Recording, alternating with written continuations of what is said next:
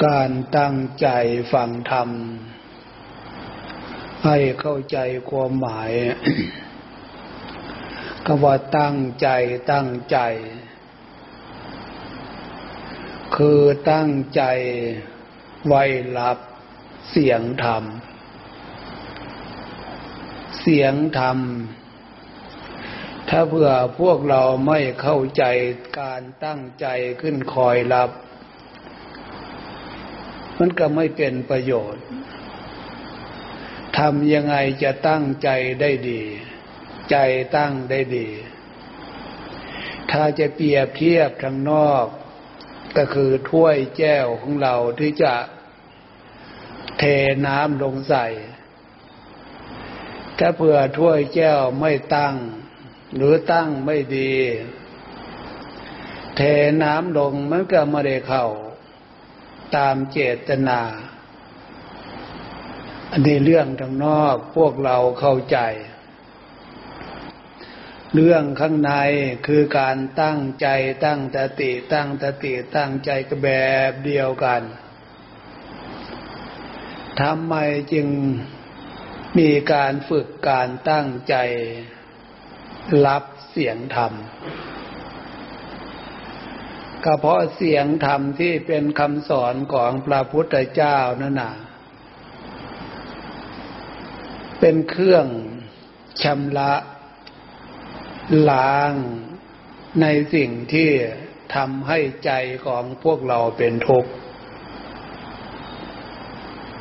พวกเราก็ได้ยินได้ฟังได้ศึกษาตามตำรับตำรา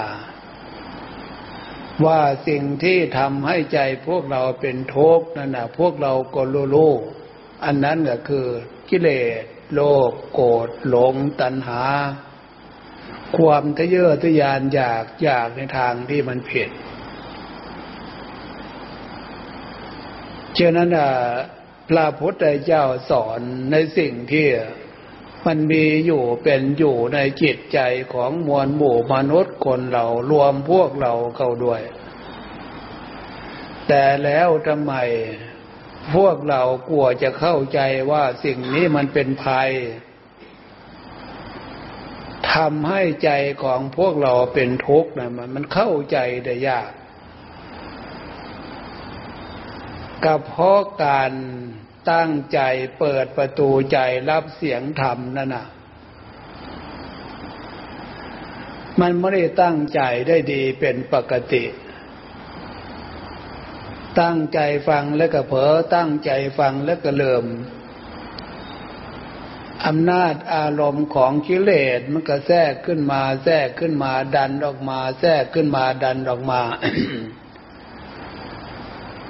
ทำให้ใจที่พวกเราก็ว่าตั้งใจตั้งใจนี่ก็เลยทำให้ใจไม่ตั้ง ยิ่งมาฝึก ให้ใจเป็นสมาธิมีความสงบ ก็ยิ่งเปลี่ยนไปได้ยาก จะยากขนาดไหน เป็นหน้าที่ของพวกเราทุกท่านทุกองค์ทุกคน ความยากนี่แหละ พระพุทธเจ้าจึงสอนให้ใช้ธรรมที่พระพุทธเจ้าตรัสรู้แล้วสอนให้พวกเรานำธรรมที่พระพุทธเจ้าสอนนำมาใช้แก้ความยากอันนั้นก็คือ ใช้วิริยะความภาคความเพียร ภาคเพียร ตั้งใจ ความตั้งใจภาคเพียร มีตตินึกรู้ดูใจของพวกเรานั่นนะพยายามตั้งใจให้ได้ดี ตั้งตติให้ได้ดี พยายามความพยายามเนี่ยการฝึก ความเป็นธรรมคือวิริยะธรรม นอกจากความฝึกความตั้งใจวิริยะธรรม ใช้ความอดใช้ความทนใช้ความพยายามภาคเปลี่ยนมาเป็นส่วนประกอบเขาอีก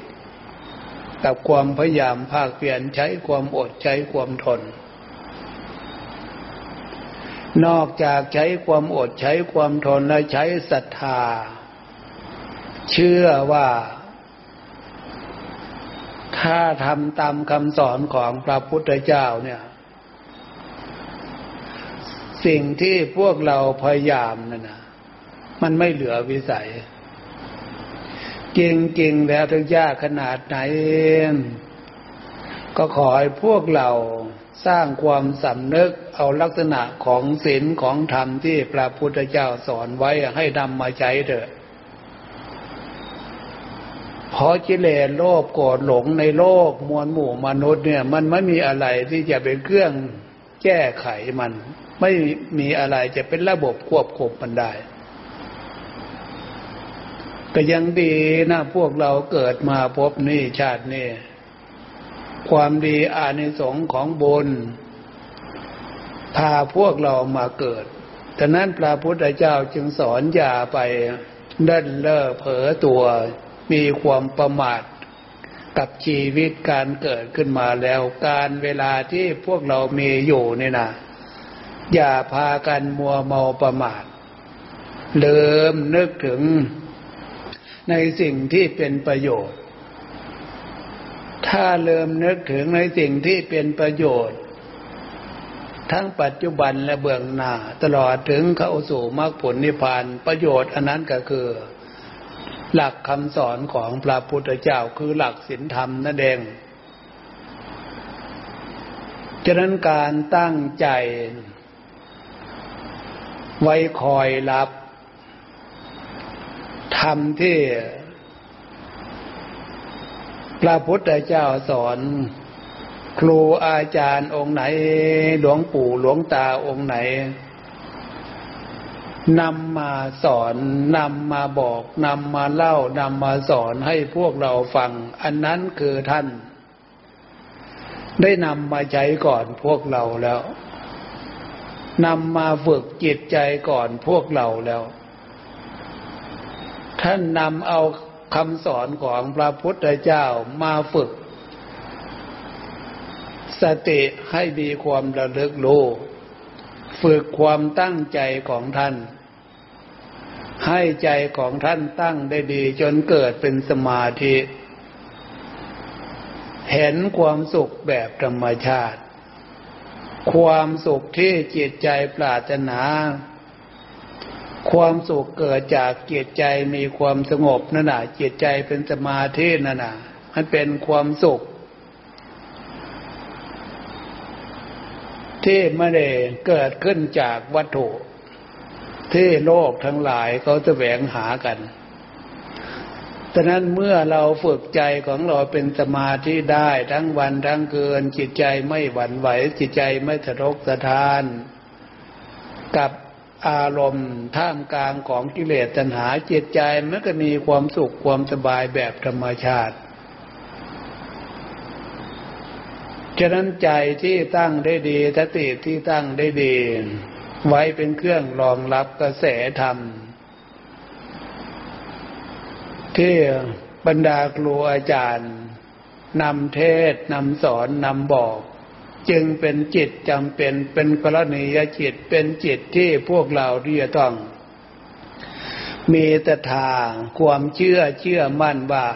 การเวลาที่เป็นโอกาสในขณะนี้การเวลาที่เหมาะสมในขณะนี้ เป็นการเวลาที่พวกเราจะโภมใจตั้งใจฟังตั้งใจฝึกตั้งใจปฏิบัติจากการฝึกไม่ใช่เรื่องอื่นเรื่องไกลจากการฟังการฝึก คือฝึกกำลังใจของเราให้มันเหนือ เหนืออะไร เหนือเหตุให้เกิดทุกข์คืออารมณ์ของกิเลส และก็เหนือผลของกิเลสที่มันสร้างขึ้น อันนั้นคือความทุกข์ทั้งเหตุทั้งผลนี่มันมีอยู่ในกายในใจของพวกเรา ถ้าเผื่อพวกเราไม่ได้มาฝึกใจ ไม่ได้มาเรียนรู้เหตุผลของกิเลสที่พระพุทธเจ้าสอน มันไม่ได้อยู่ที่อื่น มันอยู่ที่กายที่ใจ เมื่อมาเรียนรู้อย่างนี้แล้ว ความจำเป็นหน้าที่ของพวกเราคือมาฝึกกำลังใจของพวกเรา ให้อยู่ในลักษณะของศีลของสมาธิสติปัญญาอันนี้แหละจึงจะเหนือ เหนือกิเลสที่เป็นเหตุให้เกิดทุกข์เหนือผลของกิเลสก็คือความทุกข์อันนี้ฝึกกำลังใจ การเข้าใจความหมายการฟังเรียนรู้การฝึกการปฏิบัติของพวกเราเอาวันนี้เห็นว่าพอสมควรเจเวลา เลิกเปลี่ยนในบทของใครของเราเอาทีนี้